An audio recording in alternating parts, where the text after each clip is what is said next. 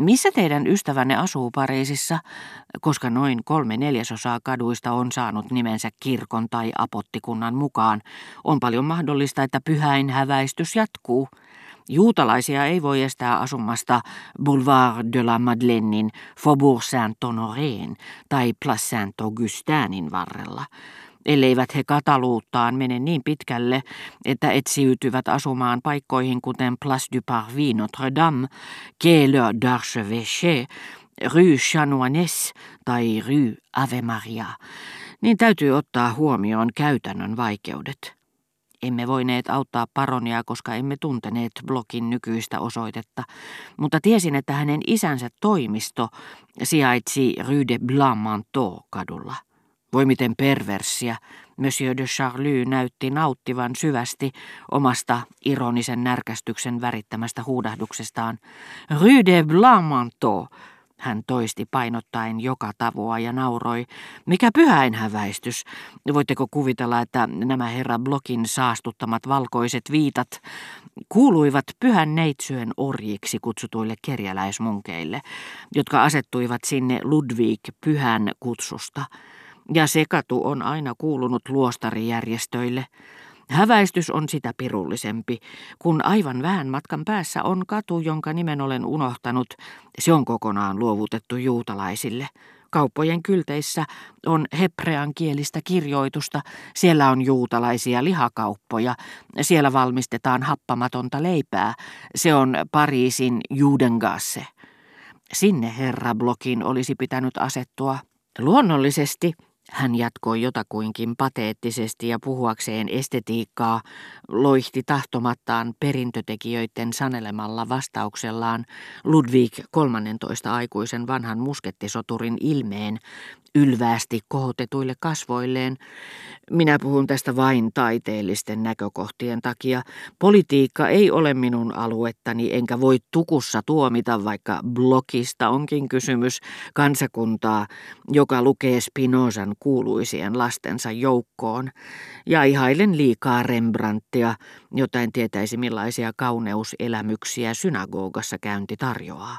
Mutta getto nyt on kuitenkin sitä kauniimpi, mitä yhtenäisempi ja täydellisempi se on.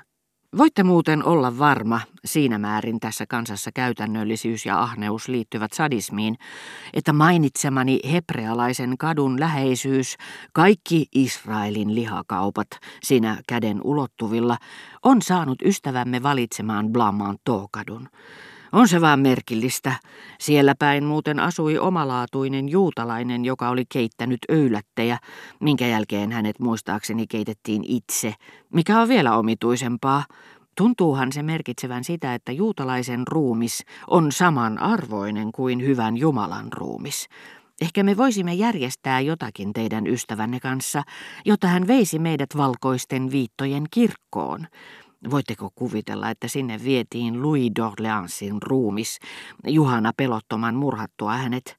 Ikävä vaan, ettei hän vapauttanut meitä kaikista Orleanseista. Henkilökohtaisesti olen hyvissä väleissä serkkuni Chartran herttuan kanssa, mutta se on siitä huolimatta vallananastajien suku. Se murhautti Ludwig 16, ryöväsi Kaarle 10 ja Henrik 5.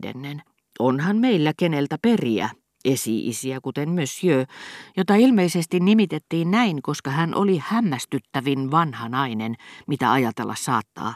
Sijaishallitsija ja muut. Mikä suku? Tämän juutalaisvastaisen tai hebrealaismielisen puheen, riippuen siitä panikopainoa lauseille sellaisenaan vai niiden kätkemille aikomuksille, oli minun kohdallani koomillisesti keskeyttänyt Morel kuiskuttelemalla korvaani, mikä oli saanut paronin epätoivon valtaan. Morel, jolta blogin tekemä vaikutus ei ollut jäänyt huomaamatta, kiitti minua luottamuksellisesti siitä hyvästä, että olin tehnyt hänestä selvää, ja lisäsi kyynisesti, hän olisi mielellään jäänyt, pelkää kateutta kaikki. Hän olisi halunnut viedä paikkani, tyypillistä juutalaiselle. Mehän olisimme voineet käyttää hyväksemme tätä jatkuvaa paikallaan oloa ja pyytää ystäväänne selittämään joitakin rituaaleja. Ettekö te voisi juosta häntä kiinni, kysyi Monsieur de Charlie minulta tämän mahdollisuuden kiihottamana. Ei siitä mitään tule, hän lähti vaunuilla ja oli kaiken lisäksi suutuksissaan minulle. Kiitos, kiitos, kuiskasi Morel. Syy on typerä, kyllä vaunut aina kiinni saa. Mikä teitä estää ottamasta taksia, vastasi Monsieur de Charlie, kuten ainakin mies, joka on tottunut siihen, että kaikki taipuvat hänen edessään. Mutta huomattuaan, että pysyin vaiti, mitkä nämä enemmän tai vähemmän mielikuvitukselliset vaunut oikein ovat, hän tokaisi röyhkeästi, toivon kipinä mielessään. Avonaiset matkavaunut, niiden täytyy jo olla perillä La Commanderissa. Mahdottoman edessä Monsieur de Charlie taipui ja oli laskevinaan leikkiä. Ymmärrän kyllä, etteivät he käytä katettuja vaunuja, sehän on kuin panisi kynttilänsä vakan alle. Lopulta kuulutettiin, että juna jatkaisi taas matkaa, ja sään luu lähti. Mutta se oli ainoa kerta, jolloin hän tietämättään aiheutti minulle kärsimyksiä noustessaan vaunuumme. Minä kun ajoin ensin jättää hänet yksin Albertinin kanssa mennäkseni saattamaan blokkia. Muilla kerroilla hänen läsnäolonsa ei kiduttanut minua, sillä omasta aloitteestaan, jota ei antaisi minulle aihetta huoleen, Albertin asettui aina jonkin tekosyyn varjolla siten, ettei vahingossakaan olisi tullut hipaisseeksi Robertia, melkein liian kauas voidakseen edes ojentaa tälle kätensä, katsoi muualle ja rupesi, heti kun tämä tuli, keskustelemaan tarkoituksellisesti, melkein teennäisesti, kenen tahansa toisen matkustajan kanssa, ja tätä peliä hän jatkoi, kunnes sään luu lähti.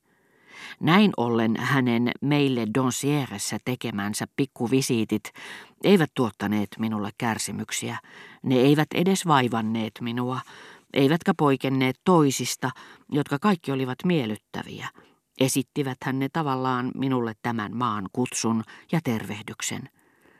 Jo kesän loppupuolella Balbekin ja Duvillen välillä, nähdessäni kaukaa aseman nimeltä Saint-Pierre des Gifs, missä jyrkänteiden harja kimmelsi iltaisin hetken vaalean ruusunpunaisena kuin Alppien lumi iltaauringossa.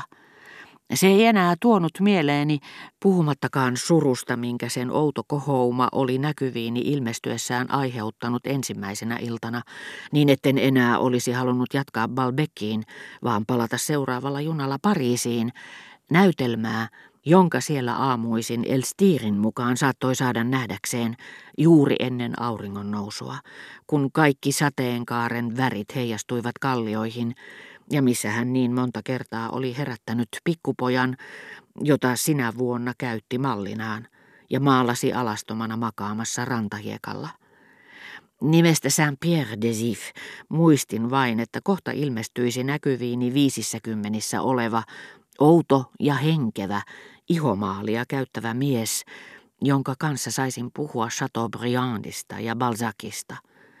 Ja nyt illan sumussa Änkarvillen aikoinaan niin paljon unelmia herättäneiden rantakallioiden takana, minä näin, ikään kuin niiden ikivanha hiekkakivi olisi muuttunut läpinäkyväksi, erään Monsieur de Cambromerin sedän kauniin talon, missä tiesin, että minut aina otettaisiin ilolla vastaan, ellen halunnut illastaa Raspelierissä tai palata Balbekkiin. Näin ollen eivät vain tämän maan paikan nimet olleet menettäneet mystillisyyttään, vaan myöskin itse paikat.